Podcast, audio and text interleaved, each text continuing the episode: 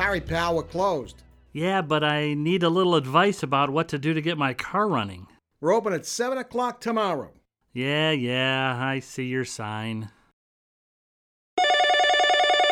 Thanks for calling Consultant Motors. We're closed. Uh, okay. Congratulations. Did you hear that? I mean, you've got to be wondering why he answered the phone to begin with that way. Hey, folks, has that ever happened to you? I mean, you come up to a business just as uh, or just after they close and you get turned away by someone who actually looks and sounds delighted to share with you the bad news.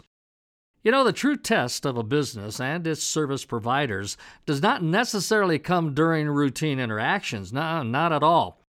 You can discover the true quality of a business and its service providers just before the business opens and just after it closes. When the service is great, despite the circumstances, opened or closed, you've found a true service provider. Now, look, I'm not suggesting that you remain open 24 hours, seven days a week, not at all. I'm just suggesting that you always be open to your customers' needs, at least hearing those needs. And the same goes for the time just before you're open. You know, I had a bank once that opened right at 9 o'clock. And there were a few times that I rolled up to the door at 8:55 and I saw that everyone inside looked ready to work.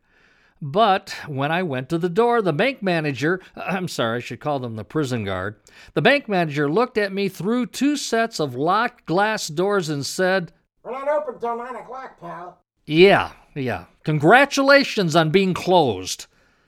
By the way, I now have another bank.